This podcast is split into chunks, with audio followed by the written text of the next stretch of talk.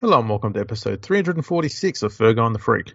I'm that bloke from Rugby League Project, Andrew Ferguson. You can find me on Twitter at AndrewRLP. Joining me as always is the glorious League Freak. You can also find on Twitter at League Freak. How you going there, buddy? Going pretty well, Andrew. How are you? Yeah, not too bad, not too bad. Can't complain. That's Yep. good. Yep. We'll get into that though. I reckon we can make you complain. Yeah, I don't think it'll take much prompting, that's for sure. We can we can start with the mild one, and that is we've we've just um gone through the first final match of uh, week two.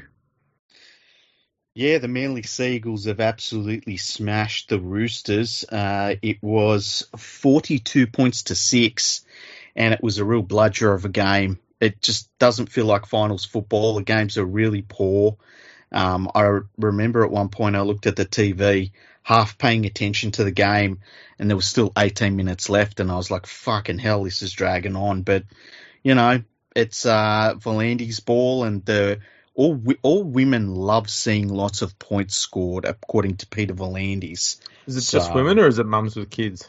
Uh, I don't know if it's mums with kids. I think he just said women. Ah, women's. They they like it when points are being scored while they're doing the ironing. Is that what he's at? Pro- probably, hey. Yeah, yeah, that's pretty much it. You see during the week that uh, the NRL has decided to give uh, the 16 NRL clubs a combined total of seven million dollars. Was it seven million each? No, no, it's seven million all up. So they they get about a, a few hundred grand each for not getting home games this year. That's not a huge amount. It's I guess it's something though. You know, it's it'd be interesting to know. And obviously, they've spent way more to have the games in Queensland. They they because they've got to pay for accommodation and and all that sort of stuff. But it'd be interesting to know how much clubs saved from not having to hire certain venues. There would be some clubs, I'm sure, probably saved a little a, a fair chunk of money in that regard. But every club is definitely. let's the say red. the Wests Tigers at random. I mean, they only use 37 different grounds every year. They've saved Yep. a ton of money. True, but the Wests Tigers, like two of their grounds are the cheapest grounds in it, it like high level grounds in Sydney to hire, and then I think their deal at Bankwest they might get paid f- to play there. Um, so you, you say that as though we've got competent people running the club. I'm getting into this a bit early. That's a good point. That's a good point. I, I'm trying to think. Like, I don't know. I'm trying to think who would maybe have the highest cost to run games. I would bet that weirdly Manly probably have some high costs. well, I mean, you've got all Um, that asbestos to clear out, and Yeah, exactly. You know, you, you everyone's got to pay wear, all the you got to pay all the fans to turn up. everyone's got to wear a mask. I mean, who even owns a mask? Yeah. Roosters games would be pretty expensive because you get just very little back in return for when your home fans do turn up. Having to hire flash mobs to pretend you've got a fan base. You know, you only make about three hundred dollars in in ticket sales, and that's if you sell every ticket for one hundred and fifty bucks. Exactly, exactly. Hard It's going. interesting that they're playing these finals games at venues that have like six thousand capacity, like they That did was tonight. interesting. I did see tonight's game was at Mackay. Yeah, there's no doubt that's about cost saving. No doubt at all. Yeah, I just thought it, it would have been. I would have thought it would have been better just to have every finals match played at Suncorp. I, you know, you kind of, I- kind of thought that that's what would have happened, or or Suncorp, um, the stadium, Cbus Stadium, is it still called Cbus? Is it Cbus Stadium? Yeah, Cbus Super Stadium. on on the Gold Coast, and then uh, the Townsville Stadium. You'd think that they'd chop and change between those, but like I've got no problems if the NRL says, "Look, we want to cut, cut some costs here." But it is funny because I was watching Channel 9's broadcast tonight, and they'll learn to to um, run a TV station one day. It'll be really good. But they had the fake crowd noise going for this Oh. game, and but then they'd go to half time and they'd be talking at half time. And I don't know that they didn't realize that they still had the fake crowd noise going while the people at the desk were, were talking. And it's just like this white noise sound. It's really weird. It's like I, I keep on expecting, you know, the, the poltergeist to come out of the TV. I don't even get why they do that. No. I've seen the excuses for it, and I just go, it still sounds so stupid. Mm, I agree. People look back and they'll say, yeah, they, they had some games where there was nobody at the stadium, and so they made fake crowd noise come through the screen, and we don't know why to this day. Yeah, it's mindless. The only reason I can think of is they might do it in order to try and drown out some of the swearing. Well, yeah, I, I think that you're probably right in that regard. But that's the only reason I can think they do it because for any other reason, it's it, it lacks any value. It doesn't add anything to the broadcast. True, and you know what? Like, I think people would be shocked at how much swearing is on a football field. Like I remember yes. there was an incident a number of years ago, and you and me were talking about it the other night. I won't bring up what it was, but uh, and a player was heard to say something through a microphone, and people were outraged. And all I could think of was like, I, I never played a game of football where somebody wasn't called that. Yeah, that's right. It's um, there's this not a great deal of etiquette going on in the, the language department on the field of football. And I mean, let's be honest, William Shakespeare never did play sport.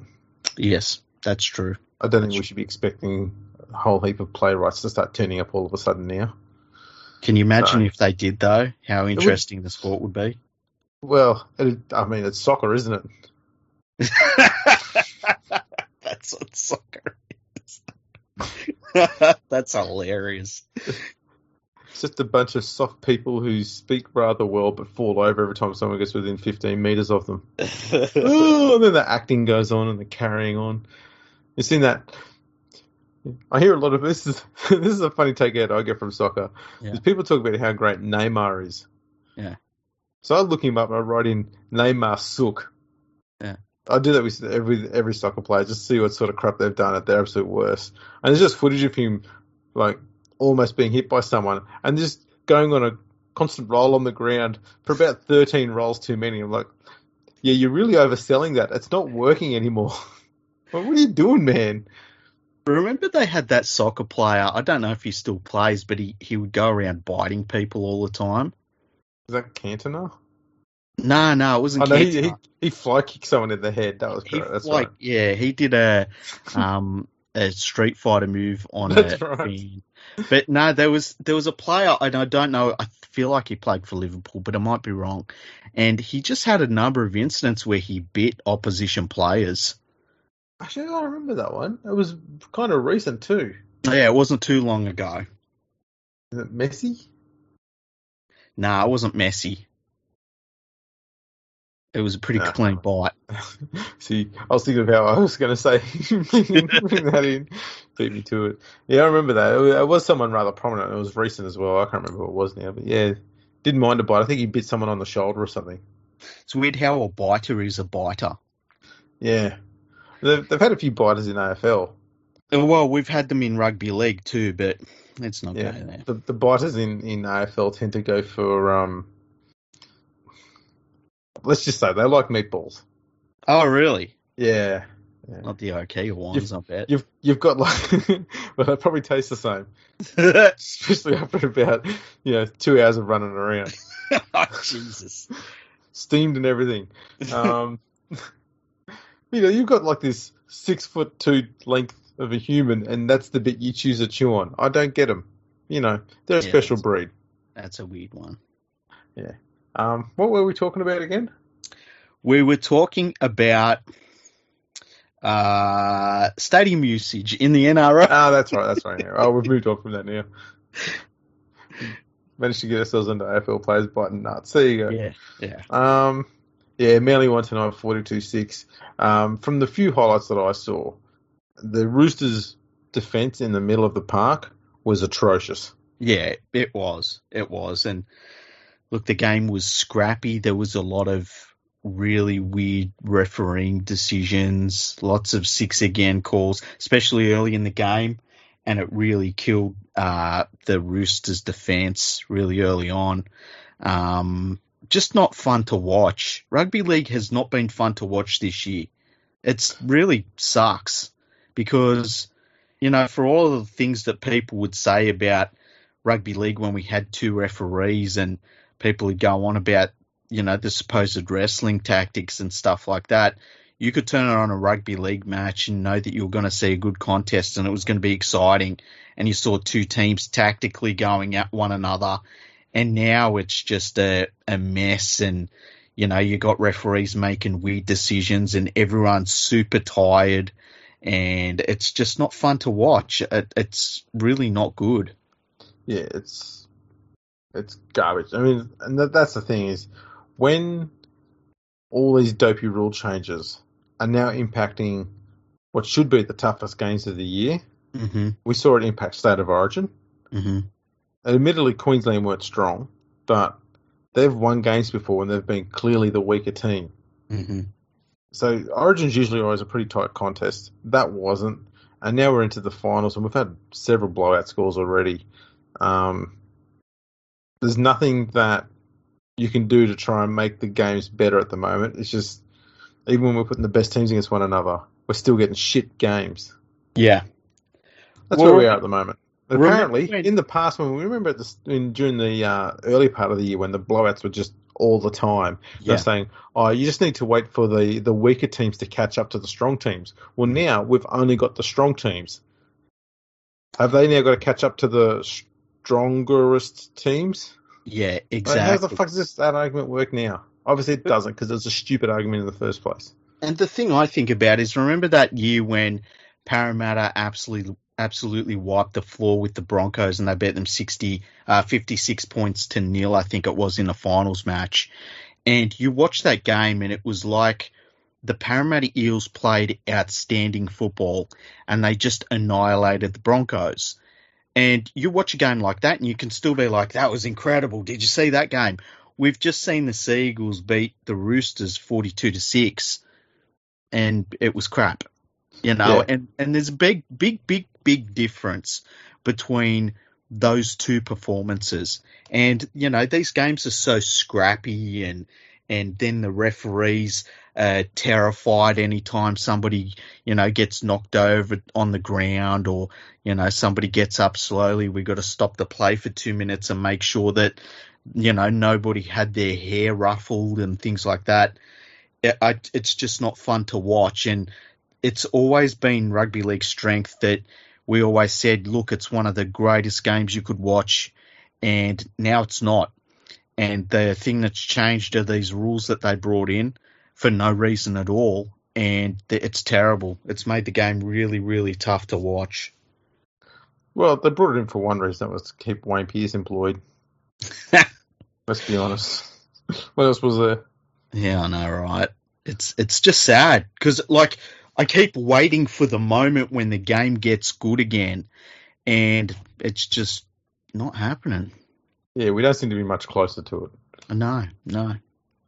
Um, Right. What else? What else happened before we get into this? Uh, well, Brian To'o is out of the Panthers versus Eels clash. Uh, what happened there? Is there anything major, or is it just a, a niggling injury? Well, he had syndesmosis. He had uh, surgery for syndesmosis and come back really quickly. Played last weekend, and he must have aggravated it again. So he's out this week. He supposedly would be okay to go the following week if they win against the Eels, but uh, he's a big loss he's going to be replaced by Naden, which, you know, who knows how that will turn out. But it's a blow for the Panthers because he makes up so many meters for them um, off the back of kick returns and things like that. So, and, and it's going to be interesting to see how this game is between the Panthers and Eels. We talked about it with Elliot uh, during the week, and we, you know, the other thing we did is we talked about how you see the media talk about the hatred between the Panthers and Eels, and it, there just there isn't any. and like we were both racking our brains trying to think of like any times that there's been any sort of giant games that these two have clashed in, and we were like, this might be the biggest, like most important game they've played against one another. And it was a really good conversation because like I've talked to a number of Eels fans that have felt the same way, that they don't really hate Parramatta. And as a Panthers fan, you like beating Parramatta. It's always good to beat Parramatta, but it, we don't hate them. And Elliot felt the same way as an Eels fan. He was like, it's great to beat Penrith, but don't hate them. You know, it's just. I think that I reckon that part of that um, Penrith enjoying beating Parramatta thing, though, really largely stems from the the eighties, because that was the first time we got to see Parramatta and Penrith Mm. both competitive at the same time. Yeah, and that's the thing. Like, and we mentioned that how, like, for the first couple of decades that them two clubs existed, to say they were bad is to undersell it. Like, they were atrocious. Like, if that happened now, there's no doubt they would fold or move them clubs.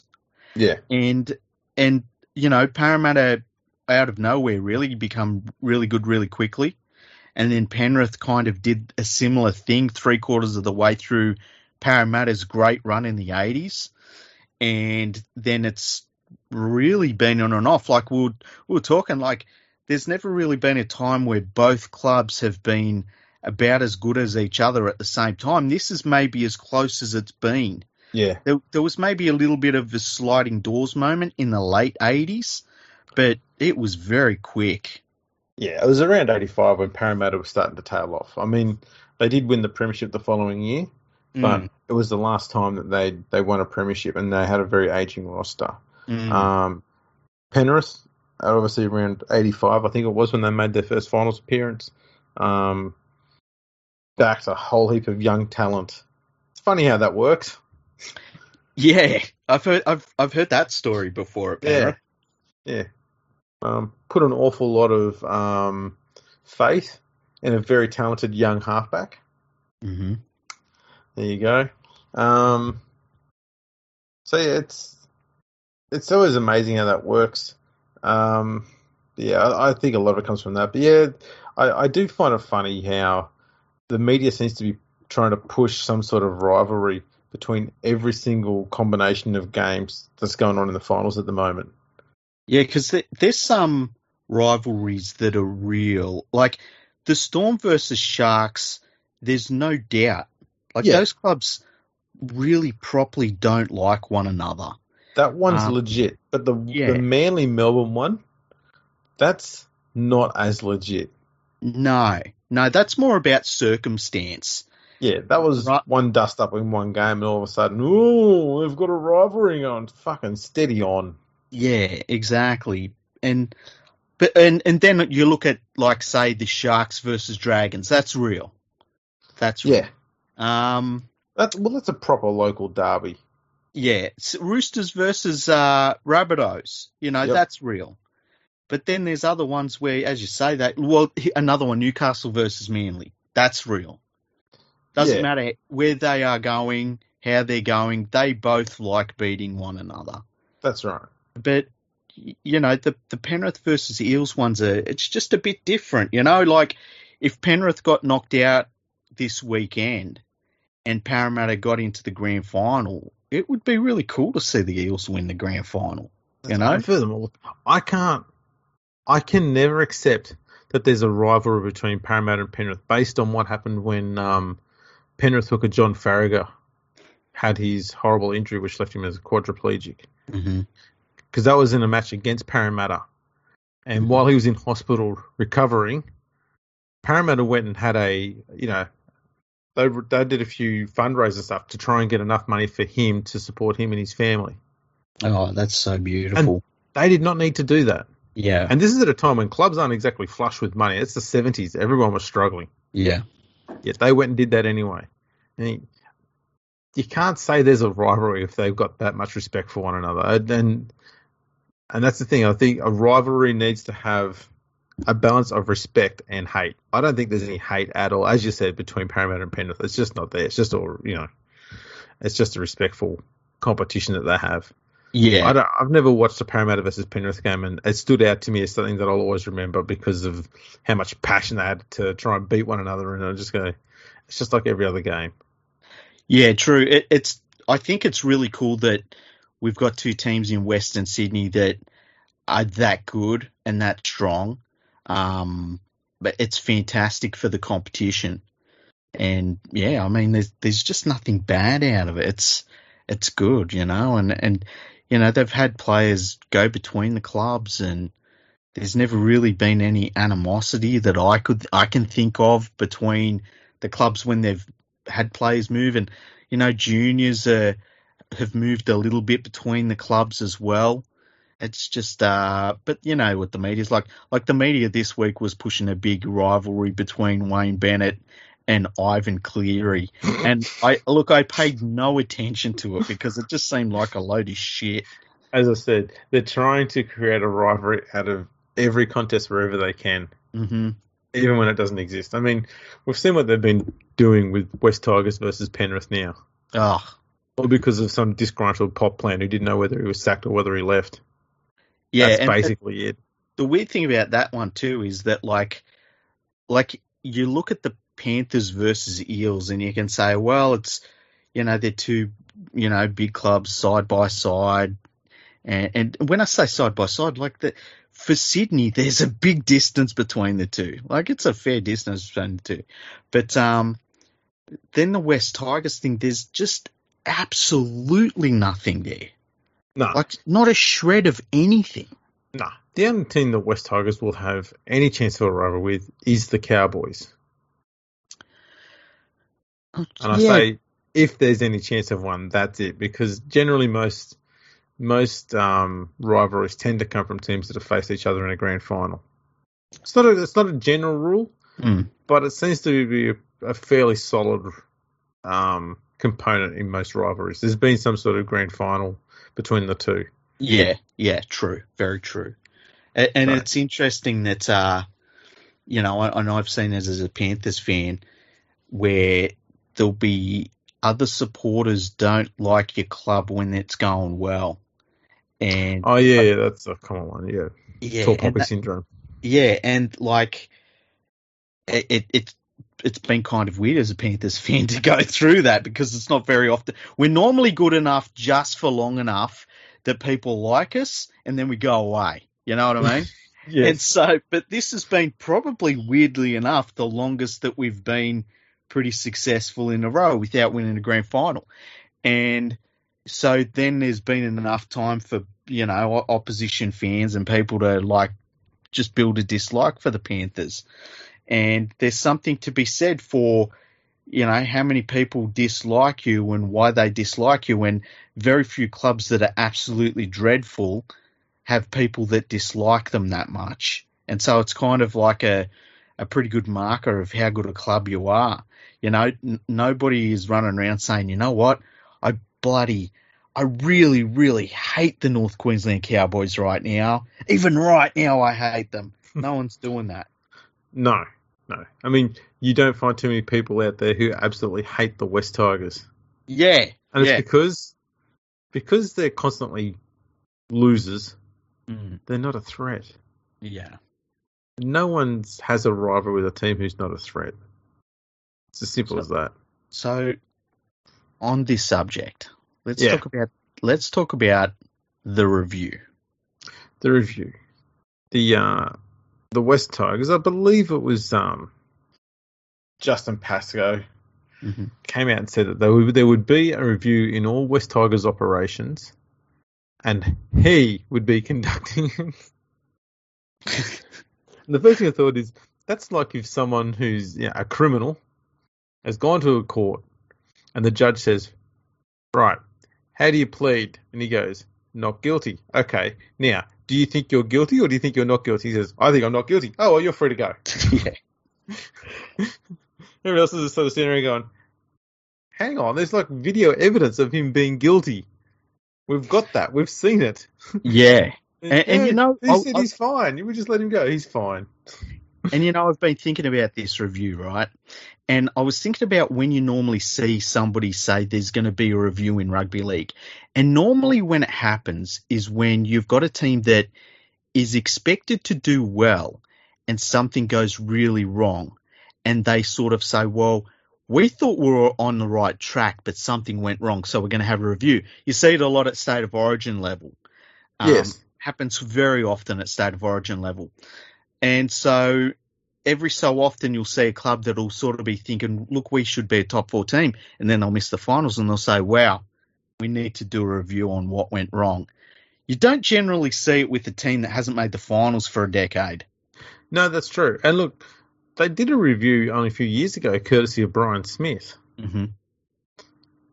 So either they ignored everything Brian Smith suggested, Mm-hmm. which is which would be very highly likely, Yes. or Brian Smith's really shit at doing reviews. Which, given the rate of success he's had at fixing clubs, I would say that second one is not true. Yes. He knows what a successful club looks like. He's built a plenty of them. And, And sure, Brian- may not have won a premiership. He set these clubs up to win premierships. One hundred percent, and and there was a, a bit of criticism about Brian Smith this week, saying that he's a loser, and I, I found it a bit crass because Brian Smith took a number of clubs that were nowhere to grand finals. He was a bit unlucky that he didn't have a high quality halfback at any of those clubs that he took to grand finals. And it's funny because when I mentioned it on Twitter, somebody replied back that um, Jason Taylor was actually a high quality halfback when he had him, and I was like, no, you needed to watch Jason Taylor's career in the finals, man. Um, but Look, he was a bit unlucky, Brian Smith. Jason Taylor was um, what you would call a toiler. He wasn't a he wasn't one of those um, brilliant creators. You won't see a highlights reel of Jason Taylor doing anything. That's No. not to say he was shit. It's just that that's not the sort of player he was. You put him in the same category as say good Chad Townsend. Yeah, if if I had to describe Jason Taylor as a halfback, I'd say first of all one of the greatest goal kickers of all time, no doubt about that.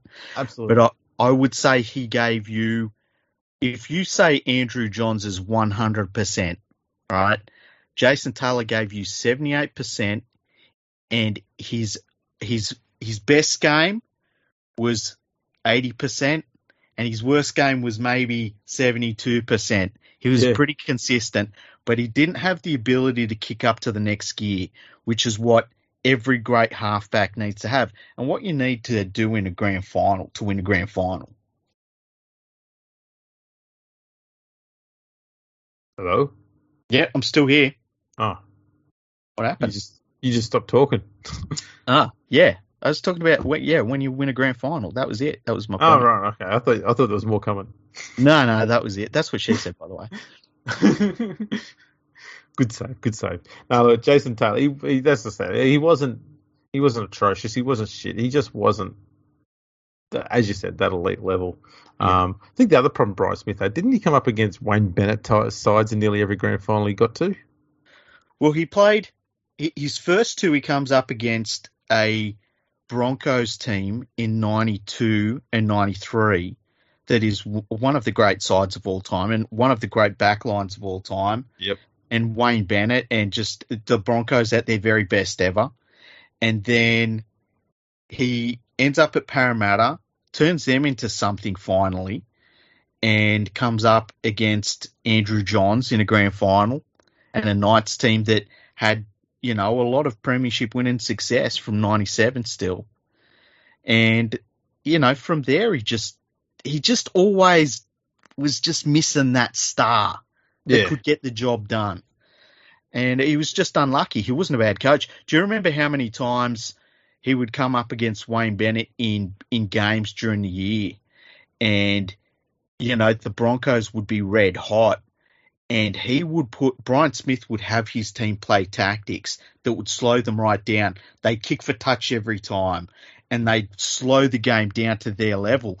And he was a real thorn in the side to Wayne Bennett coach sides. He was a really, really good coach. It's just very unlucky.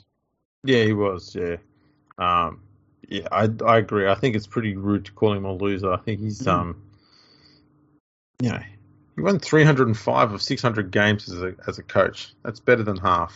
Yeah. And, And- and- uh, He took he did that going to clubs that were nowhere a lot yeah, of well, I mean, started at Illawarra, and that was in the early early to mid 80s when they were they were a bottom side. Mhm. Um, he moved to St George when they were struggling, and got them into grand finals in the early to mid 90s. Mhm. Parramatta, remember during that Super League War, we might have touched on it during those episodes, how Parramatta were when just after Sterlo had retired, they went they just went missing. Yeah. They fell down the ladder. They had nothing. They they got lost, and so they went on this massive buying spree, and they spent millions of dollars on this core group of players that brought them zero success. Yeah, and, and it was like it was something ridiculous, like fifteen million bucks they spent on players. Yeah, because it was It's- Super League. Because I they remember, brought in Brian Smith, and in the space of a few years, he got them from being this expensive, overrated, overpaid team to a team that blitzed everyone and Mhm. just steamed us to the grand finals. Yeah. Um, then he went to Newcastle as well. So had a big impact there. The Roosters, I think he might have went there just after they had a few dramas as well. yeah, he stepped in as a. I think it was after Brad Fittler. Stepped in as like a caretaker coach for a Yeah, little bit. He was there for two and a half years, three Yeah. years. Yeah. It's it's crazy to think that he's he always went to a shit job. Mhm. But you look at where the teams were after he left. Yeah, they were Yeah. always in a better position. They were always a different club. They were always a better club because he'd been there. Yeah. So it's it takes a real talent to do that and to to walk away when you know that the best is still yet to come for that team. And I've got no doubt in his review, and you just got to look at his, his record over his entire coaching career and, and consultancy career in rugby league. I have no doubt he would have said to the West Tigers, junior development, junior development, junior development. Yeah. And we know that they didn't listen to him. They they No. just didn't. It's the same thing that with any luck, Tim Sheens will come in and will be be doing an awful lot of. Because if you remember when Sheens first came to the West Tigers, there was just this plethora of young players coming through the local juniors ranks. Mm-hmm. and it was the backbone of their premiership winning side in 2005. Yeah. So with any luck, there'll be a bit of a return to that. Um, but yeah, that's that that's where the Tigers are when it comes to a review. They don't know what they're doing. Clearly, um, staff writers over at Fox Sports has written this uh, article. Mm-hmm. Uh, it says in quotation marks, rudderless tigers, slam for in quotation marks again, smokescreen review as calls grow for Brooks for brutal Brooks quotation marks divorce. That is That- the worst know, headline ever. That's quotation marks really interesting. Yeah. and then the article's about former Tigers player Joel Caine, your mate. Yeah. Gave me a shout out. uh, it's just comments that Joel Caine had made on SEN. Oh, really? And look, I'm, this is not criticism of Joel Caine. He's entitled to his views, and a lot of them I probably agree with. Yeah. But it's not journalism. It's not an article about anything that's actually news. It's just rehashing what someone said, and not someone within the club, just another commentator. Yeah, and just talking about what he said on his show. Like, it's not like they heard Joel Caine talking about it and said, you know, rang up Joel Caine and sat him down and said, hey, Joel, do you mind if we elaborate on what your thoughts are? Yeah, It- they that- just listened to his radio show and went, "Oh, let's write down what he said and make it into an article." Yeah. It's so strange that that's now part of journalism, hey? Oh no! So I'm not going to read the rest of it, but that was just a, a stupid thing there. Um, West Tigers boss Lee Hagipantelis hits back at season review criticism. Um, I don't know if you know who Lee is. Yeah, I don't know who he is, no. Good. I only I only remember the names of people involved in clubs that actually do something. Um, it says here he's hit back at suggestions that the club's eagerly watched season review will not strike at the heart of the issues at the joint venture following another dismal year. The concerns stem from the fact that the review will be conducted by Chief Executive Justin Pascoe and Manager Adam Hartigan, the very same men who are coming under increasing scrutiny following a decade of woe. Chairman, we'll call him Chairman Lee. Okay. That doesn't sound anything bad No. has since gone on the offensive, declaring the review will in no way be compromised by vested interests and that bringing an independent party would be unnecessary. Of course, why would you bring in someone independent to do an independent review? That sounds ridiculous. it's, it's utterly ridiculous. You know, here's the thing, I, and you only know what you know. Okay, so if you're Justin Pascoe and you've been running this West Tigers club for many, many years, and they've failed many, many years you've been there, maybe he doesn't know what he's he should review that's wrong with the club, and that's the problem. He And clearly an- doesn't. Another thing is he doesn't know what successful looks like. So why would you get someone who doesn't know what success looks like to try and build success when they don't know what it looks like? Exactly. Like like his vast knowledge base of what a successful club is all about is like missing the eight again and again and again. yes. It's it's crazy that they would have even opened themselves up to the criticism by saying that they would do a review openly like that. Because uh, you know, every team needs to do a review. Even the Melbourne Storm when they get to the end of the year and they've got the trophy sitting in their cabinet, they would look at the season and look at what they've got ahead and look at their roster, look at their juniors. You, everything's a review. You're reviewing everything all the time. So, you know, to come out and say, we're going to do a big review, it's like, Justin, that's been your fucking job every single day for however long you've been at the club, and you're no good at it. Yeah, exactly. But the idea of doing a review, but having part of the review conducted by people within the club, it's kind of like going to the doctor and saying, "Look, I'm not feeling well, but don't check me for this and this because I've done a Google search and I definitely know it's not that." like, it, what's the chances that Justin Pascoe's review says everything seems fine, but the CEO needs to go? Exactly. You know, and if you can't, if the review does not involve the CEO, then what the fuck are we doing? Yeah, we're wasting time. Yeah. Um, I'll, I'll say this about Pascoe. He is good at finding ways of bringing money into the club. Mm-hmm. that I'll, that's the one thing I'll give him credit for. That is something that he is good at doing because off the field financially, the club's doing pretty well, despite all the COVID bullshit and the fact that they always lose games on the field. Financially, they're they're, they're reasonably good. It helps that West Ashfield are keeping the, the whole thing functioning, but aside from that, the football department is doing rather well. So he doesn't have to. He doesn't need to be sacked. He can just move over into marketing or finance, something like that, where his skills are better utilized. But I would say this, right? If you own a McLaren, it costs 40 grand for new tyres. Very expensive. Costs a lot of money, right? Mm-hmm. You're spending a lot of money, but you own a McLaren. Or you can own an unregistered car that's up on bricks, and the costs are very, very low. And that's what I look at the West Tigers and I, I literally see.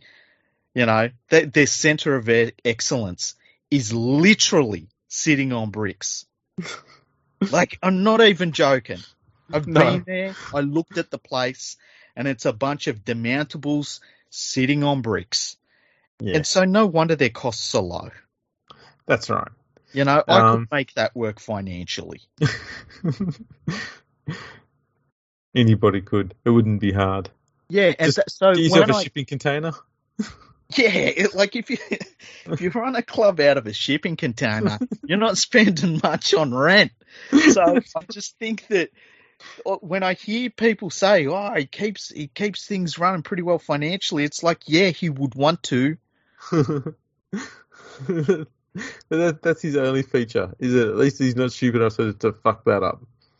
True. Um, but uh, Chairman Lee's gone on to say, I think we're more than capable of undertaking a review ourselves. And then he does a bit of flexing here. I'm a lawyer of over 30 years standing, so you can imagine I've asked a question or two in my lifetime. well, you've always got to trust a lawyer, don't you? We I have the think ability and expertise on that board. We've engaged Tim Sheens to assist in that process. We've got a CEO who's well qualified, a general manager of football as well. There's an opportunity to use the expertise and delve into the club. No one knows the club as well as we do. No one knows what questions need to be asked as well as we do. No one knows the personnel involved as well as we do. This is the thing, Chairman Lee. Yeah. What Well, have all they of you been people waiting know- for then? If all of you people know all of this stuff so well, why do you keep losing? Yeah. Like, and it's That's- like, dude, I don't need your resume, okay? And when it comes to CEO and his qualifications, who gives a shit if they keep losing? Like, this isn't, this isn't a fucking Seek profile, Chairman Lee. You gotta run a football club, dude. Exactly. So let, let's just do a quick count, are we? How many premierships has Chairman Lee seen in his lifetime at clubs he's worked with? Zero. How many premierships has Justin Pascoe had as a CEO of a club he's been involved with? Zero. How many premierships does the coach currently have? Zero. I know Michael Maguire's got one, but not at the club. Not at the club. So that's the thing. They, all the talk is about trying to sack the person who knows what success looks like in order to keep the people who don't know what success looks like to stay in the job in order to try and, in their mind, build success. And and you know the the thing that you keep hearing is players don't really like Mike Maguire. They don't like his style. It's like It's the the fucking coach doesn't like the fact that the players roll over and die in every game as well. it's fucking frustrating. It really is because and here's the thing, no one's accountable. None of the board members, the CEO, they're not accountable. How can you be accountable if you're doing your own review? Not even the players. You know, every time they get to this point where they say, right, it's time to do a review or we're not satisfied with what's going on, every time, every time, get a new coach. Yeah. And then they complain about, oh, we can't we can't attract any big name players, and that must be the fault of the coach.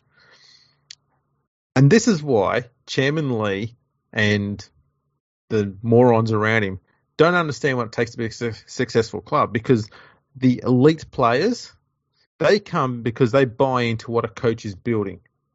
And they are not going to come to a club if they know there's a fair chance that coach is going to get sacked before they see out their contract.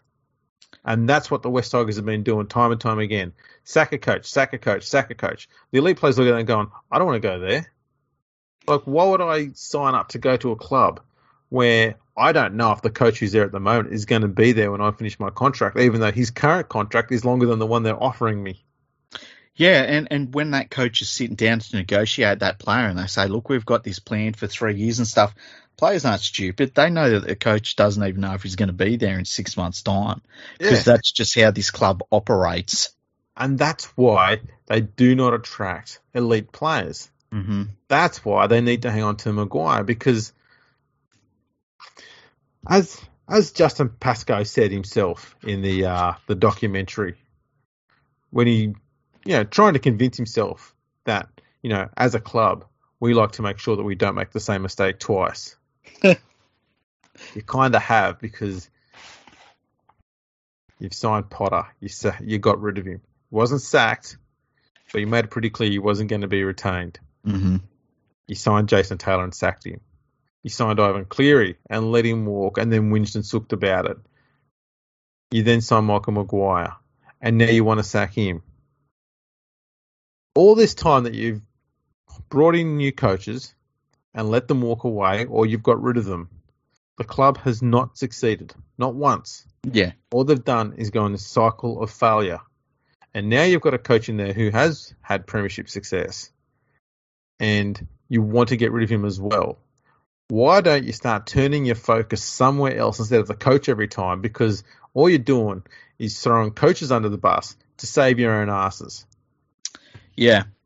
And, it's, and- it's fucking frustrating. I, I know a lot of fans from the club are saying, "Oh, we need to get rid of Maguire because the the players aren't responding to him," and blah blah blah. I said, "That's fine. You know what? We've got rid of enough coaches in the past to know that it's not the coaches that are at fault anymore. It's the players who aren't give, putting in. So how's about we start sacking players for a change?"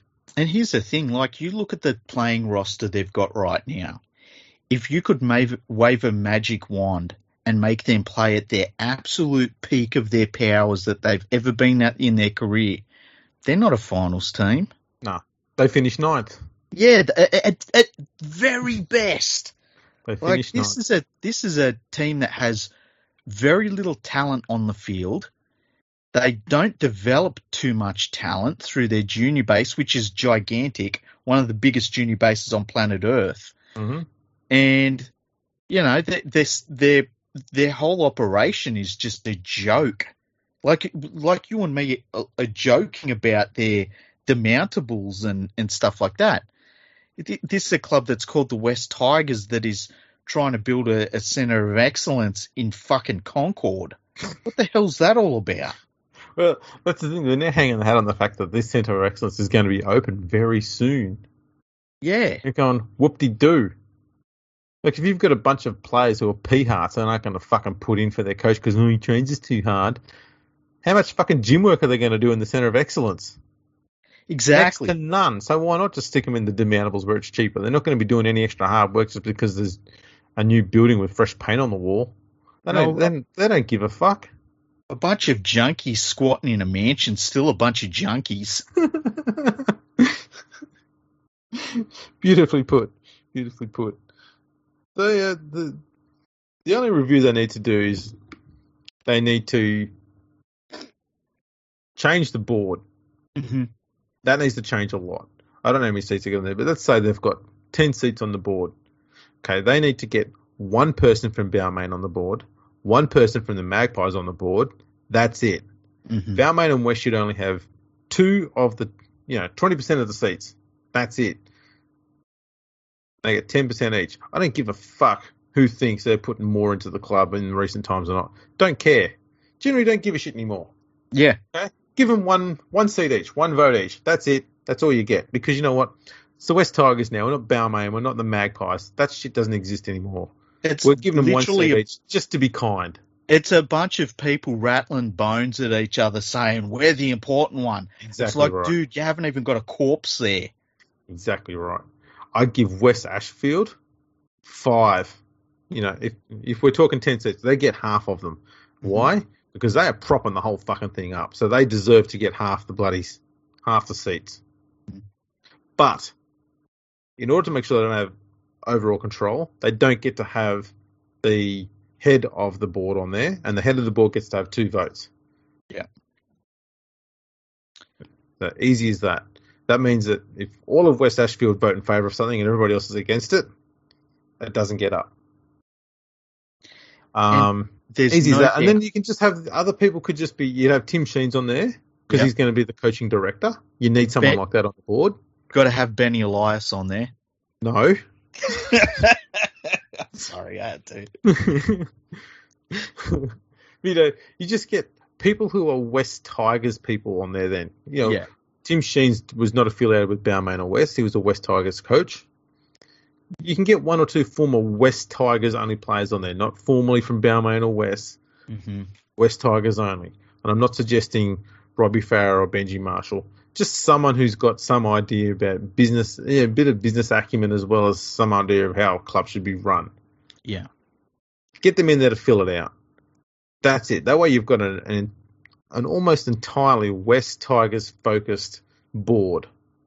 And the bullshit between Balmain and West can just they can just put those two dickheads in the corner with the pot plants where they belong. And you two bicker amongst yourselves while the adults have a conversation. That's how that should work. All right. And then, as I said, Chairman Lee can fuck off. I'm done with him. He doesn't know shit about rugby league. Go and be a lawyer.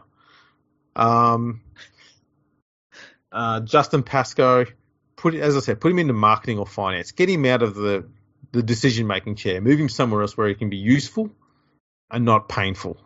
I reckon send him to the that fucking AFL team that they pretend is in Western Sydney. Remember Grant Mayer made that move? That's like sport purgatory. I reckon send him there. Is that where Grant Mayer went? I'm pretty sure it is, yeah. Man, there's a man with a resume. He was at at the Bulldogs when they were going on their spending spree, signing up players on massive contract deals and stuff like that, and turned into shit. And then he was, I think, some social media guy over at Manly. Or, or, or it might have been the other way. He had some fucking crowing. He was, he was at both those clubs when they were garbage, though. And the Tigers gone, yeah, let's hire him. Sure enough, he was shit here as well. It was some embarrassing moments, but and that's what they need to get rid of. They need some people running the club Mm. that are they've got they've got a background that's successful in rugby league. I don't care if you're a good lawyer. You could get fucking Perry Mason in. Doesn't mean he can run a rugby league club. And uh, exactly. a- and, although Matlock, I reckon, could steer the ship in the right way. Matlock, Matlock can do anything. he can. What if you get here's the Oh, board, right? right? Imagine getting Columbo on there as well. Columbo, get him on. Matlock, get Jessica Fletcher in there. She can she can she'd write a mean book about that that club eventually. Shit, yeah. It was weird. Murder She Wrote. She never actually wrote anything. I wonder if she ever actually wrote the word murder. I don't know. It'd be funny if they found out she didn't. Yeah, Murder she didn't wrote. she, was just a fraud the whole time. Yeah, she she wrote cookbooks instead. Yeah. You know why there's so that right like you see movies and stuff and it's always about a writer because the person that wrote it think that they're the really important person, they're really interesting. It's kind of like rugby league journalists. Yeah, it really is, yeah. But yeah, the- that's that's where they need to start. Mm-hmm. And because at the end of the day, if Michael Maguire is the problem, we can also agree that the people who are hiring coaches are also making mistakes because if if they if they admit that uh, Jason Taylor was the wrong coach, that's why they sacked him, even though they also hired him, and that Michael Maguire is also the wrong coach, even though they also hired him. Clearly, they don't know what the right coach is. Yeah. Because they keep sacking them. Mhm. So if they don't know what the right coach is, why ask them to hire the next coach? Yeah. So you get rid of those dickheads, you sort out that board, and then go, right, now we've got you guys in here. How's about you guys with no affiliation with the club and you've just turned up? You do a review of the operation here and you go, right, this is what needs to be done. If they think a new coach needs to be hired, let them do it. Yeah. Don't let these fucking dickheads who keep making the same mistakes all the time do it because we'll just get some other plotter come in making the same fucking mistakes because of the same stupid systems in place. The the, the club is not designed to succeed. No. It's not built that way right now. And it's because of the morons who are running the club because they like the fact that they're on the board of the West Tigers. Yeah, and we've seen people come through that club and leave who have really enjoyed the um, the name, being able to say, I'm the blah, blah, blah of the West Tigers. And they've come and gone and done absolutely nothing positive to the club. And that, that needs to end. That Yep. really needs to end. And look, I, I would, I would just sit down and tally up how much they have paid coaches who they've had to sack, which is in the millions of dollars, and just say, we could have had Wayne Bennett for this money. You're fired. They could have had Craig Bellamy. Yeah. And that's that's not even a pipe dream. No. He applied for the job before he went to Melbourne and they said no. They look. They did a review on him, Andrew. They did a review. He wasn't Sorry, the mate. right man for what their goals were. You're untested. We can't go that way. Yeah, so uh, that that's the review I'd have. That's where it's got to start. It's got to start at the very, very top. You know, as they say, the fish rots from the head. So you know, let's cut the head off and put a new new fish head on it. hmm That's how that works. I'm sure it's something like that. Yeah, something Nah, it's along fucking those animals. You know, we eat it in the end. Who cares? Um, it, it it'll be interesting to see what changes they make. I, I feel like Maguire is. I, I feel like they're gonna not sack him, but I feel like there'll be some sort of ridiculous thing of like he's got six weeks. Where if if you ever give your coach a ultimatum of like you got six weeks, you got ten weeks, you obviously don't think he's the right person for the job. And as you say, these are the wrong people to say who is the right people for the job because they keep picking, picking the wrong people for the job in their own opinion. Um, But, uh, you know, my thoughts on the West Tigers are, are changing very quickly, and it has a lot to do with, um, you know, how the NRL competition is. Uh, and I've talked about this a bit, uh, and I you know, and I don't like saying it because I know you're a West Tigers fan and, and no one likes to talk about it. But if I'm the NRL, if I was running the NRL, I'd be I'd be talking to people about moving the West Tigers to Perth or Adelaide, and it's a rotten situation. And I'd it, I'd move them to Perth or Adelaide, and I'd move the Bulldogs down into their area because I think the Bulldogs would absolutely kill it with that junior base. You know, the Bulldogs aren't a great team for bringing through juniors.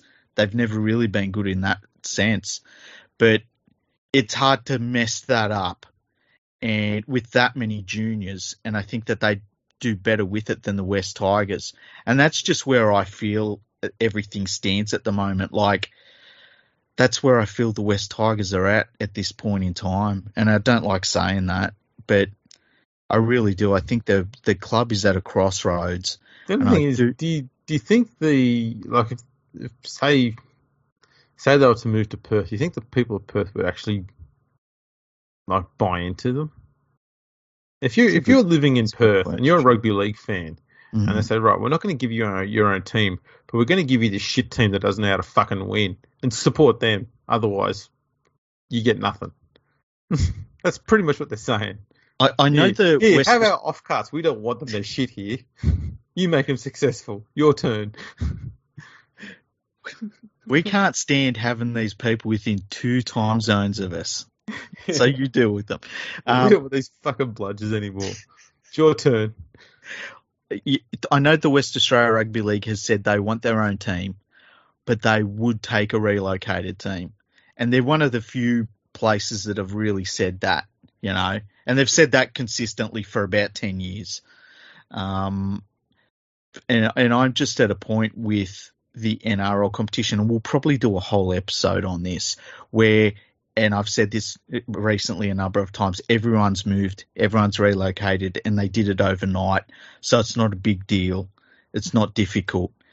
And so uh, it just has changed my outlook on what the National Rugby League is, what it should look like, and how easy or difficult it is to get teams in markets that we need to be servicing.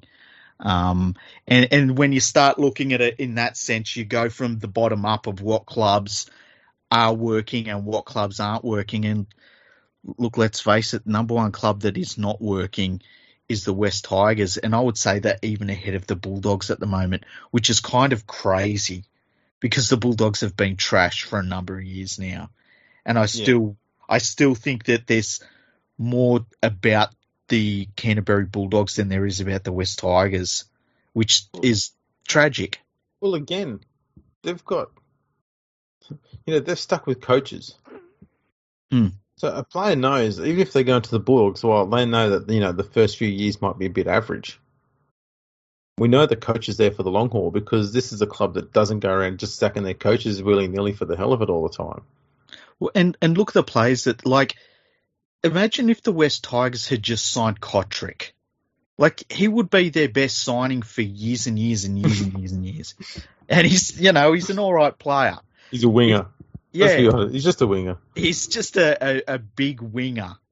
Uh, and you look at the players that the Bulldogs have brought in, and you can say whether they're the right players. Like, if the West Tigers had signed Matt Burton, which they could have really easily, mm-hmm. you know, and you just go down a list like that. Um, it's sad because when the West Tigers have been good in the past, they will draw 40,000 to the Olympic Stadium for a semi final match easily. Like, yeah, of course. You know, and they've got that ability to be that club. But man, how many years can you go without being that club? It, it's, you know, do you lose the ability to be that club again just by being so poor for so long? I don't know there'll be an awful like the next time if they ever do make the finals again, the next time they do make them, yeah, there will be an absolute novelty factor about it that people will be excited about. They'll go and watch them. Yeah. Oh look, it's a new team in the finals. Let's go check this out. It's just like when um, the Gold Coast Chargers made the finals in '97, first time they'd ever made the finals, and the only time. All of a sudden, though, everyone's second team. We're going to support Gold Coast because they've never been there before. Let's give them a go. Yeah. That'll kind of happen with the West Tigers and then it'll all dissipate the next year. Um, yeah, that, that's the way it'll be. Like, wasn't there a, a, a finals match where I feel like it was like Wests versus Parramatta, and they pretty much got seventy something thousand people to the Olympic Stadium. It wasn't the grand final; it was just the semi final or something. I'm pretty sure there was a game along those lines, or it might have been against the Bulldogs or someone like that. Um, you know, this is a team that can draw a lot of people, but I just wonder how long you can go before you lose that ability. And, and is there a time frame on that? Because you go 10 years, that's a, a bloody long time between drinks. You know, that's a, a, you know, you're getting to the point where somebody that was in their late 20s that was excited about that era is now, you know, in the, towards their 40s. Yeah, It's different parts of their life. that's right. I think it's the other thing that's the one thing that's fascinating about this side is that they've not been in the finals for ten years, yet Yeah. they also have not won a wooden spoon. Mhm. That that's a remarkable, remarkable amount of mediocrity, without being completely diabolical at the same time. That, that's that's a remarkable balancing act. You, you know, the thing that saves them though, and, and I think it might be a little bit of an anomaly in there, is that you had during that time you had the bottom fall out of Newcastle where they were absolutely diabolical, and then almost on the back of that you had the same thing happen to the Bulldogs. And I, I think that that maybe saved the Wests Tigers a couple of times. Like I know they haven't really finished like second last in those years, but the fact that there was somebody that come along in the league that was just so much worse than everyone else during Yeah. those times probably helped them a bit. Absolutely, and the Tigers still struggle to beat those sides. Yeah. It Um, sucks, man. It sucks. It does. Now, in other news, completely unrelated to the Wests Tigers, have you heard that the the NRL is, is looking at the idea of having the Dally M Awards this year hosted over two nights?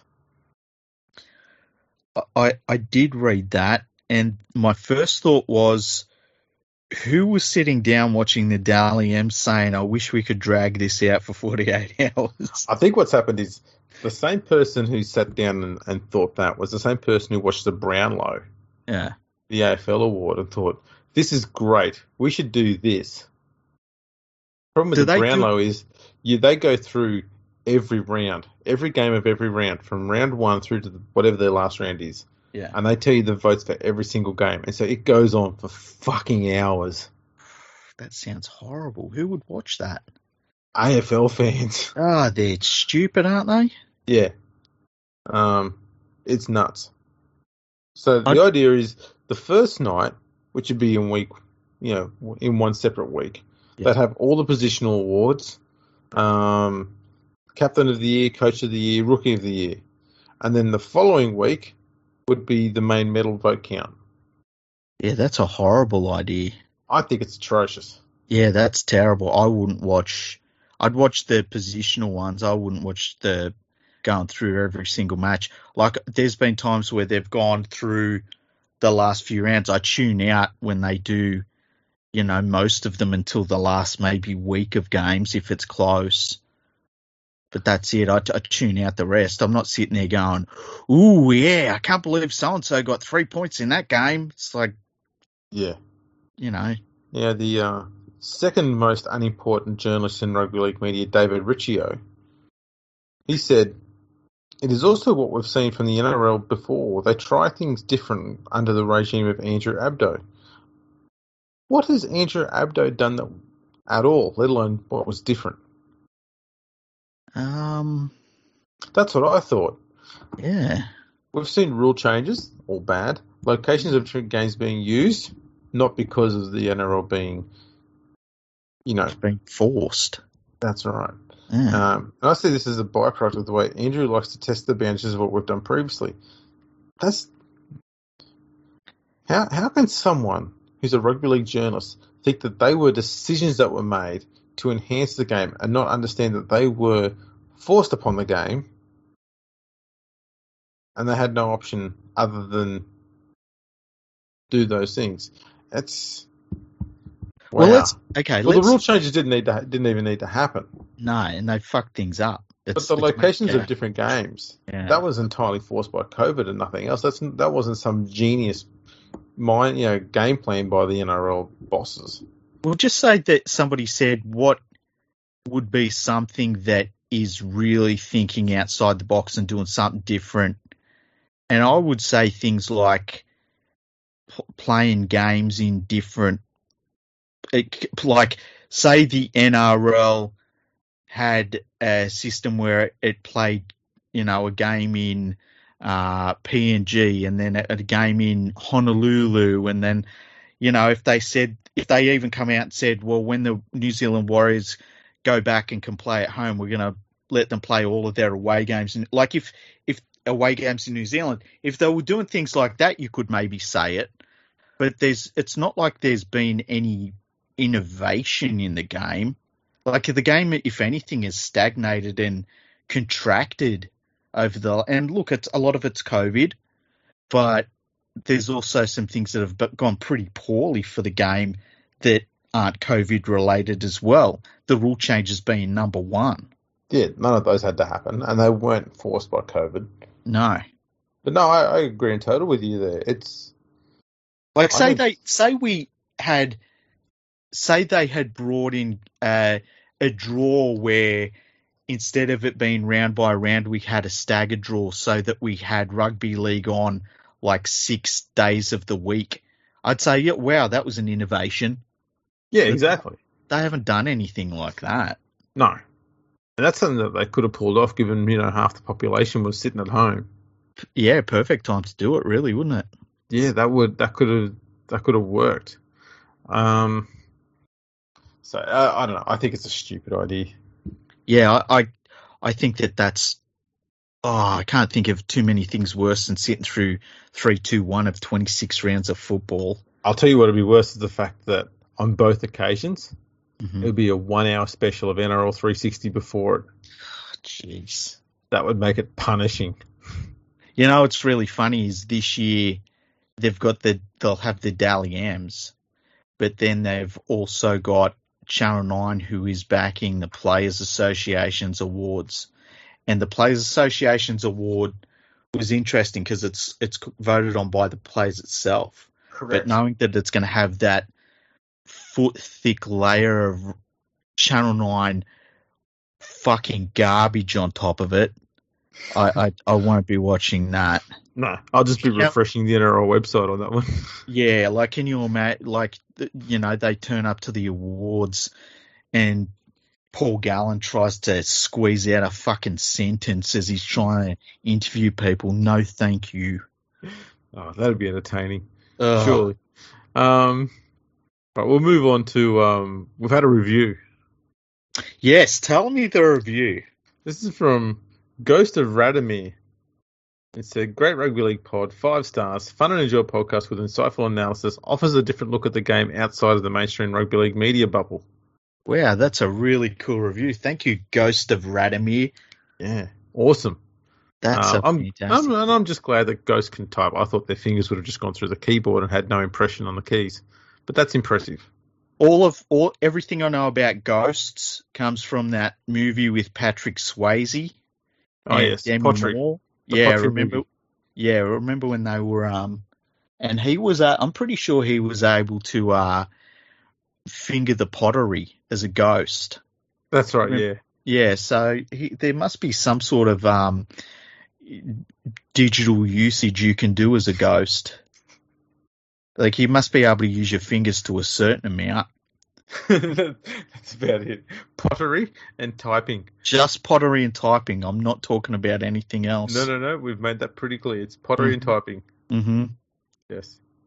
Um, and have we had any emails? We have actually. We've got an email from one of our regular listeners in Liam. He sent this on the 13th of September. He said, Hey guys, to celebrate the NRL's 10th season using its current finals format, I thought it would be a good time to get your thoughts on the old McIntyre system. Do you think if the Warriors didn't have their run in 2011, we would still be using it? And was there anything at all you liked about it? I kind of liked finishing first and second got you a massive reward in that you get an easy opponent in week one and in, week one. Sorry, I've lost my place. it's because my screen is so far away from me when I read these emails. I need to need to sort that out. Well, let me say, I, I didn't like the McIntyre system. Okay. And it was because what happened was it was all based on the higher ranked teams advancing. Yeah. And first played eighth, second played seventh, so on and so forth. hmm But if the bottom ranked teams won all the games, so that meant if fifth, sixth, seventh, and eighth all won their games, hmm then teams three and four are the two teams that are eliminated in week one. And, and that's something Liam says he didn't like about it. Yeah, That- that that- is stupid. See, I really liked it. I really liked it, and I'll tell you why. I agree that teams one and two. Here's something about the current one I don't I don't like. I don't like in the first week of the finals that you can be the minor premiers and you have a harder game, a harder opponent to play than the team that finished fifth. I think that's ridiculous. Yeah, that's stupid too. Because the systems that we'd had in the past, prior to the dicking around with the McIntyre system, whatever after that, is that first would often play fourth, second would play third, and you do a similar system in the bottom. So fifth would play eighth, sixth play seventh.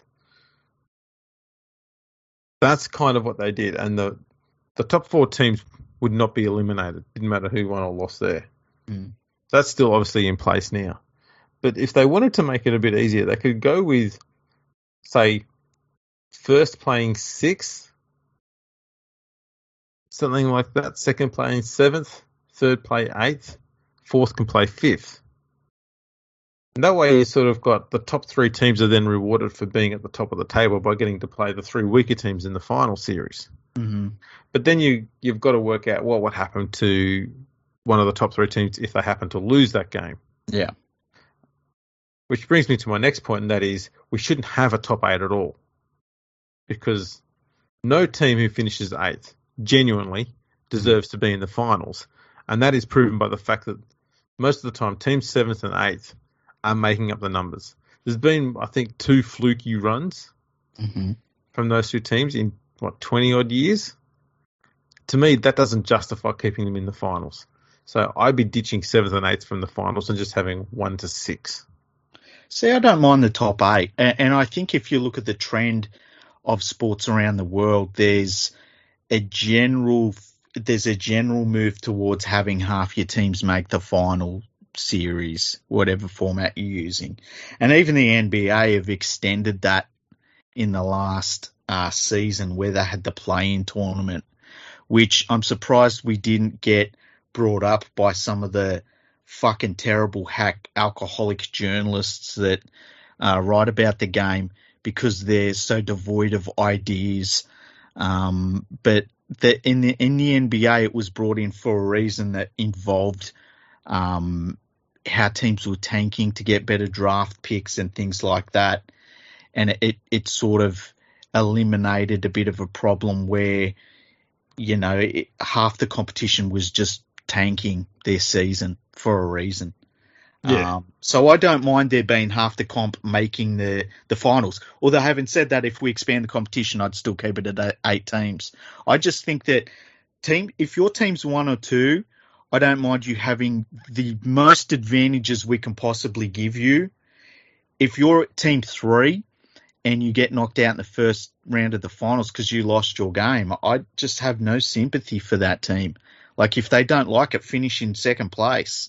Um, I had no problems with the McIntyre system. I thought I know I know it was very complicated once you started getting into, you know, well if there were so many different scenarios each week, Yeah.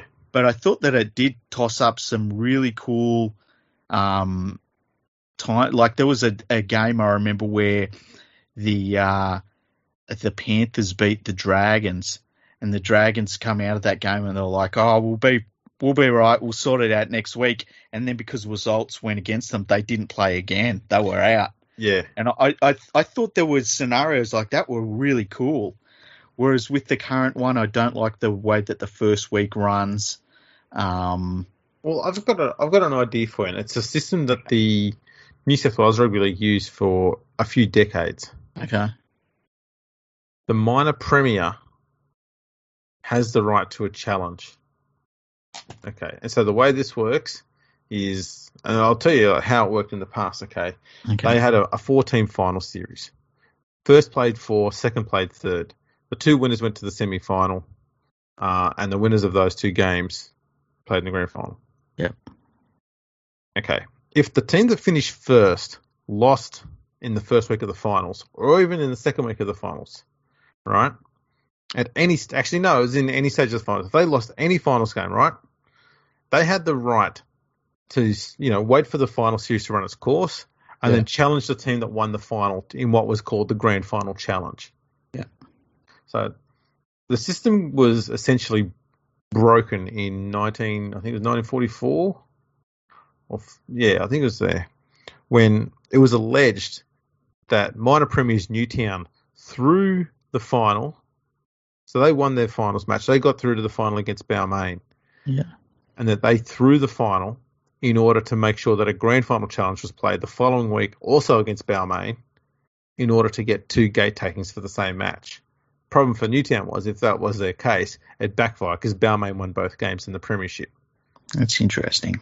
But I don't think that's as much of an issue now because gate takings is not something that's that big of a deal for the NRL anymore. It's all about bums on seats and, uh, sorry, yeah, bums in front of the TVs and stuff like that. Yeah. yeah. Um, so how would you feel if you had the, the system runs its course as it does, Yeah. but if the minor premier loses at any point, even even in the grand final, they have the right to challenge and have a rematch or have a game against the team who wins the grand final the following week in what is the you know the grand final challenge, which is the absolute decider. And that way, you actually get some some reward for getting the minor premiership. hmm It it it feels a little bit too much like a Money in the Bank match in wrestling. like I just, I- I just, I when you're explaining all that, I just had visions of the Miz coming down with the I thought you were going to say visions of the um, was it the that that eight system that had Super Eight system they had in England. oh that was that's the worst Yeah. one ever. So, was well, see, I was thinking what you could have is the whole grand final challenge thing, Yeah. combined with the the McIntyre system. That way, there's next to no chance that the top team gets fucked over at any stage. I don't know. Like, I don't like anything that can't be explained in 10 seconds. When it comes Well, to I was finals- trying to explain the history of it as well as the system itself. The system itself is a lot more easy to explain. Yeah, yeah, I, I, yeah, I totally get it, right? But like with the McIntyre system, the the one thing I will concede is that when it come time to know who was playing next week, like there would be people would say to me, "Oh, so who? What are the games next week?" And I would go through the scenarios, and their eyes would glaze over. I would see it, and I got it. It's like if you can't explain it in ten seconds. Like the good thing about this one is that you can explain who's playing next week in 10 seconds, right? And I think that that was the funny thing about the Super 8s. Like, you, you needed an abacus and 45 minutes to work out what the fuck was going on. And to be honest with you, Andrew, I still can't tell you what the fuck was going on. It had an eight minute YouTube video to try and explain it. Yeah, exactly. And the thing was with the Super 8s, for those who don't know, and I'm not going to explain it here, but you obviously had three divisions in England. yeah, So the Super 8s in Super League was the top eight teams. Then the the middle eight competition, which is one they had the million, million dollar challenge for, that involved the bottom four teams in Super League and the top four teams in the second division. Mm. And then the final Super 8s one was the rest of the teams in Championship, the second division, and I think the top few teams in League One to see if a team gets promoted. can't remember And so- last And so they had different systems along the way. In Super League, the, the Super League one, all of the wins that a team had throughout the year carried over into the Super 8s ladder. Yes. Okay, so the problem you had there is if the team that finished eighth finished more than seven wins behind the team that finished first, then it made no fucking difference if they won every game in Super 8s because they weren't going to get to first. Eh, Yes, and I believe that that did happen. A lot. Yeah, and Like mostly what happened is the ladder after the end of the regular season remained the same after the Super 8s, which rendered the whole Super 8s process completely irrelevant. and can you tell me like how many how many evenings did you sit down to get all of that shit onto your website, Rugby League Project, and just want to burn the world down? We still do. Okay. I won't get into too much techie talk, but the problem we've got, okay, is because, as I just said, the Super League part of it meant that the ladder for the regular season had to be retained and carried over through the Super League season. Mm. It means that the Super Eights has to be regarded as a separate competition, but a, a competition that runs in conjunction with the entire Super League competition hmm which means you've then got to start creating different rules on the website so that when it does the Super Eights ladder, it doesn't include all of the teams that contributed to the Super the Super League ladder, hmm which got carried over into the Super Eights ladder. So all those teams that finished outside the top eight shouldn't be carried over into the Super Eights, even though they're all part they've all played a part in the Super Eights because the Super Eights is also part of the Super League. It's really it's You're hearing already how complicated it is, and this is just the top half of it. Yeah. when you started going between teams involved in two different competitions, Shit. that was even more frustrating. You know, it's really easy to understand once you get half hour into it. No, I've not made any headway. This is just getting more and more confusing the more I burrow down into it. But we still hate it. How can they possibly have thought that was a good idea? You know, you know what's hateful about it is Mm. it lasted three years, and then they went, you know what, this is no good. That might be well and good for you, Super League. We still have to create a whole heap of fucking rule exceptions on our website that have to stay in there forever for Forever. those three stupid fucking years. It's so funny. Ah, fucking stupid. So, so Liam has a little bit more to his uh, email. He said, Um, he said, "Are you guys going to do some history podcasts in the off season?" Yes, one hundred percent. We get we will probably do more than we did during the season. Um, and he said, "I'd love one on the 2000 World Cup. Thanks for the content, guys." 2000 World Cup is definitely going to be one that we do, and the reason why is because uh, Freaky knows a shit ton more about it than I do. So it's something where we can both contribute to it and both get something out of it. Because um, I wasn't paying a huge amount of attention to what went on off the field with the 2000 World Cup as I had been with previous ones. So that's that'll be a good one. Yeah, we'll probably get Richard Shaw right on for that too, because he's he's been one of the few people that I've talked to where there's a there's an expression that sort of comes out of someone when they know about what happened during the 2000 World Cup, and he's one of the people that we've talked about on the podcast where he made the right noise, where I was like, oh yeah, this guy remembers. Oh yeah, he still lives with the pain. Yeah, it's like a it's like a. Ugh. It's almost a shiver. Yeah, yeah. It's like It's close to a shudder. It's like when you bring something up and you know the person was trying to forget that. Yeah. You know, There's there's a, a combination of shiver, shudder, and utter disgust. yeah. It's all melded together. See, and they always look down to the floor, like, ugh, Yeah. man. oh, not that again. See, Shake their head. I um, my only off-field knowledge of it was what you told me before about the the bloke who was running it and the the amount of financial ruin he had afterwards, and how they couldn't figure out how much money was lost on it, and they still don't know. I, lo- I loved when we. T- I can't. We didn't do that on the podcast, did we?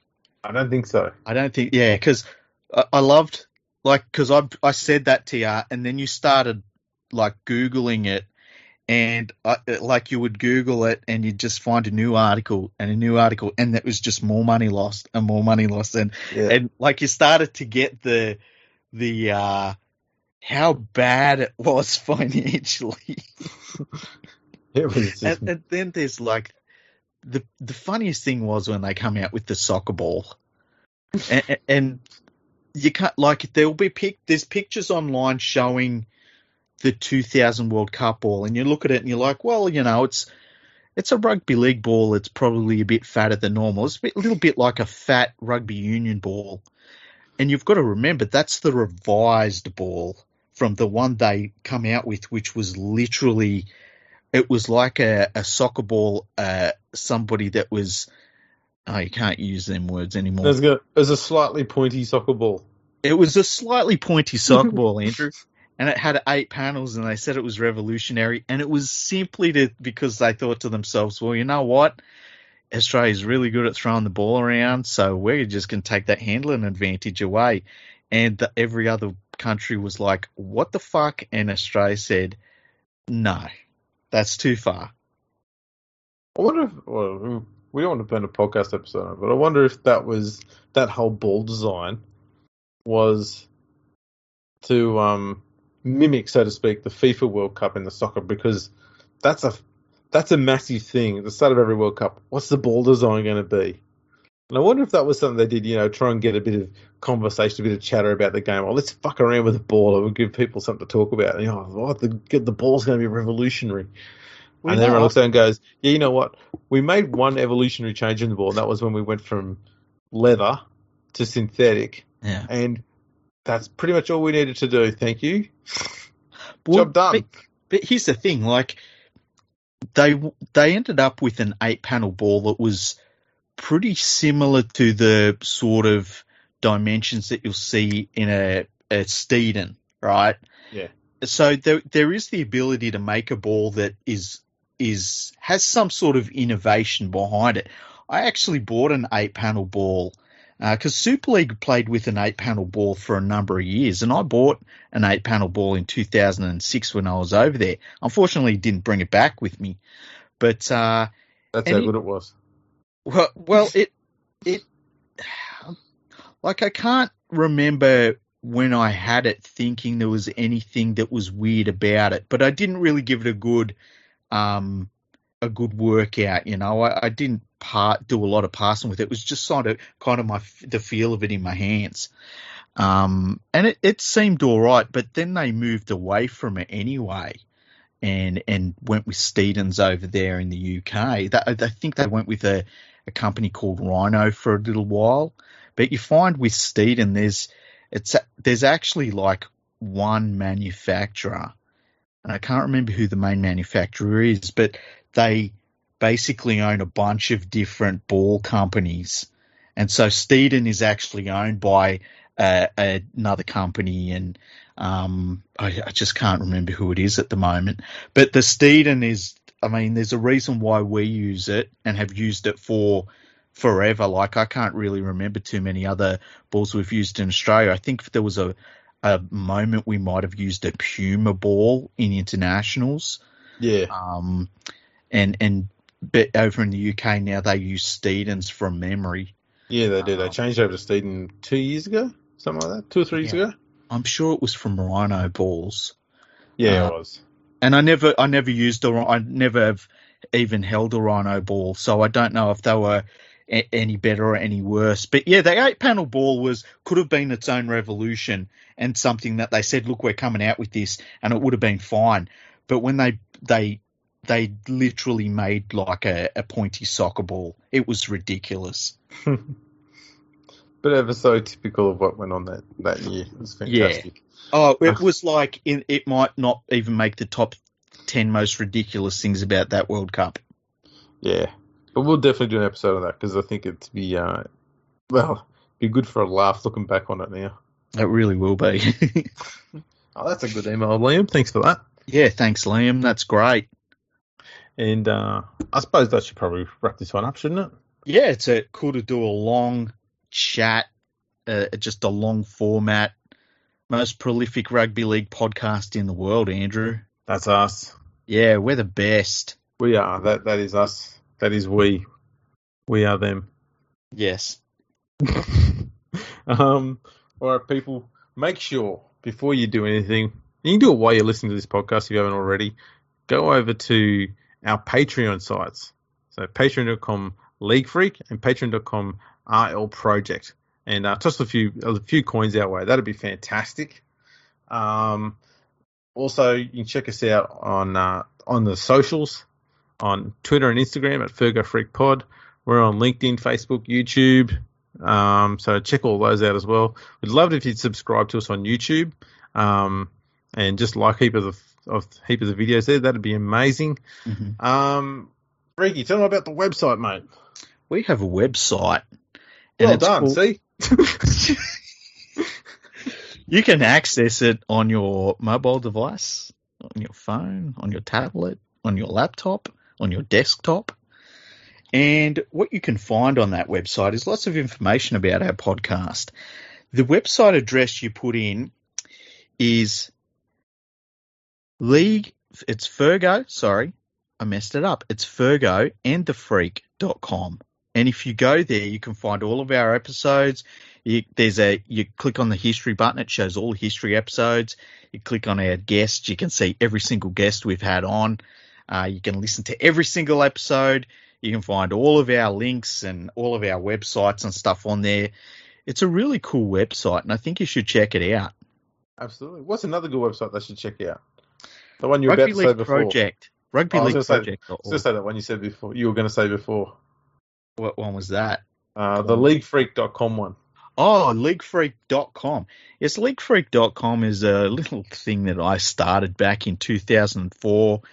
I, I, I started it because I was getting kicked off of forums because people that run forums are generally a bunch of So, balding, fat, slovenly losers that didn't like that I had a personality.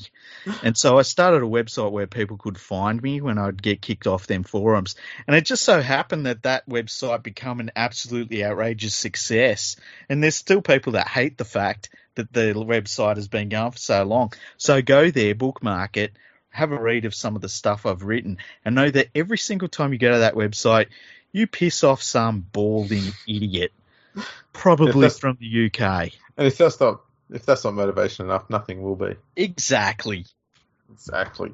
Um, yeah, that's Tell That's me about brilliant. your website, Andrew, because I've heard you've got one. yeah. It's rugbyleagueproject.org. It's just a bunch of stats and numbers and um, the convoluted mess that is the Super Eight system. Seventy-five percent of the website is just code. code. It's code and, que- code and queries trying to build the super the Super Eight system for three years. the other the other 120 years is just a piece of piss. But those Yeah. three years, Easy. those three years, oh my god. and I didn't have to write it either. I, I only had to try and explain how, how it all functioned to someone who had to write it all. Poor Sean had to had to find a way of showing all that. It's still a pain in the ass. oh man. Yeah, you go there for all sorts of rugby league history and uh, match details. We've got the match details of every New South Wales rugby league game from 1908 till 1952 on there, Mhm. as well as every game from 1974 to last weekend. Mhm. So we've just got a chunk 53 to 73 left to finish off. Um, Wow, that's pretty. That's pretty awesome. Yeah. Um, all the records, all the stats, anything you really wanted to know about rugby league's history is all there in black and white, and it's just the number one. I think it's the number one sporting statistical website in Australia. it is and for me. it, without question, the number one rugby league statistical website on planet Earth. Every other website that tries to do rugby league stats is a pale, pathetic imitation. You know? I agree. Sold. Sold. I'm going to visit this website now. Yeah, I'm going to check it out. Yeah, absolutely. I only ever heard of it. I haven't fucking been there. Yeah. You know, you said it was all in black and white. Yeah. We've got a new feature on there too. It's been around for a little while now, but we haven't really sold it too much. Yeah. It's got dark mode as well. Oh, really? Yeah, so you can either check it out in black and white or you can check it out in black and green. Black and green. Let me check this out. I haven't noticed this. When did you just do this? Uh, probably about three or four months ago. I've got to find the link to it. Okay, so uh, how do I do this? Okay, if you go to the very bottom of the Ah, homepage. see, dark see- mode. Yep. Okay, go to enable. Yes, save settings. Ooh, I like this. It's nice, isn't it? Yeah, let me have a look. Let's go to players. Go to L. Let's go to Pierre Laxi. I don't know. I'm Australian. I'm not fucking French. He played for France between the 60s, 1960 and 1967. 12 appearances, 40 goals, 80 points, won six games, lost four, drew two. That was when France were at the tail end of their uh, golden period. Their golden period was the uh, 19, about 1954 to 1964. Yeah, he's from South France. Most of Uh, them were. He he died when he was 61 years old. Hey, Yeah, no, there's some there's some history. Who would have thought we would have had French players' dates of birth and deaths on there as well, eh? yeah. Look, th- this is the cool thing about this website, right? Like, I literally just went to it, and all of a sudden, you're getting like deep into the history of the game. What we should do is we should have an episode where we just like go to a random page. You know, when we have those nights when we do that and we don't record it, and Yes. we end up like talking about some Fijian player that you know we'd never even heard of that come to the game, and he said he was, you know, he said he was 21. It turned out he was 32. I love those players. There was a few of them. Yeah, and they, they play like they're 21 even when they're 48. Oh yeah, There's- I, that- love I love Papua New Guinean players. I can I could watch the way they play the game all time. Stanley Gene. He's still he's still 38 somewhere. He's probably still playing too. I bet he is. I bet there's some like local comp he's playing in. God, Can you ma- can you imagine how strong Stanley Gene is? He, he he could probably go into those um world strongman competitions and just finish first without even breaking a sweat. Probably. You know those what are they, those big concrete boulders they're going to lift up. At, uh, Atlas. Atlas Stones. Atlas stones. Those Yeah. man. Everyone else gets there trying to roll it up their gut. He just pick it up and just carry it on his shoulders. Walks in spinning it on his fingers like he's Magic Johnson. I don't know what you blokes are all huffing and puffing about. These things are piss easy. Oh, Drop them on the ground and just look at everyone and go, fucking run at me. I love people from Papua New Guinea. They're just so different. It's like they, there's just this completely different. It, it must be so crazy for some of the PNG players who come from, like, they come from really deep within PNG and they make their way through the grades and they end up playing in just even in the Australian lower grades. It just must be like traveling to Mars and playing Yeah. footy. You know, it, it's got to be the most incredible journey ever. That's right. It's uh, uh they they've all got fascinating stories too. That's what's great about it. Mm. And they just they love the game more than pretty much anybody else does. Yeah, Fantastic. and there's no doubt they're the toughest footy players on earth. No, just Oh. not even a question. I have genuinely built out of either teak or fucking rock. It's amazing. It's absolutely amazing. And yeah, as I said, I just love the way they just they run at 110 miles an hour to everything they do. Oh, they're brilliant. Ah, I want to see him play an international. Hey. Oh, by the way, there, there's going to be say. internationals. Yeah, England's going to play France after all. Funnily enough, the Rugby Football League have pushed back the King of Rugby League awards. Yes, they have. The Bunch of arseholes. pricks.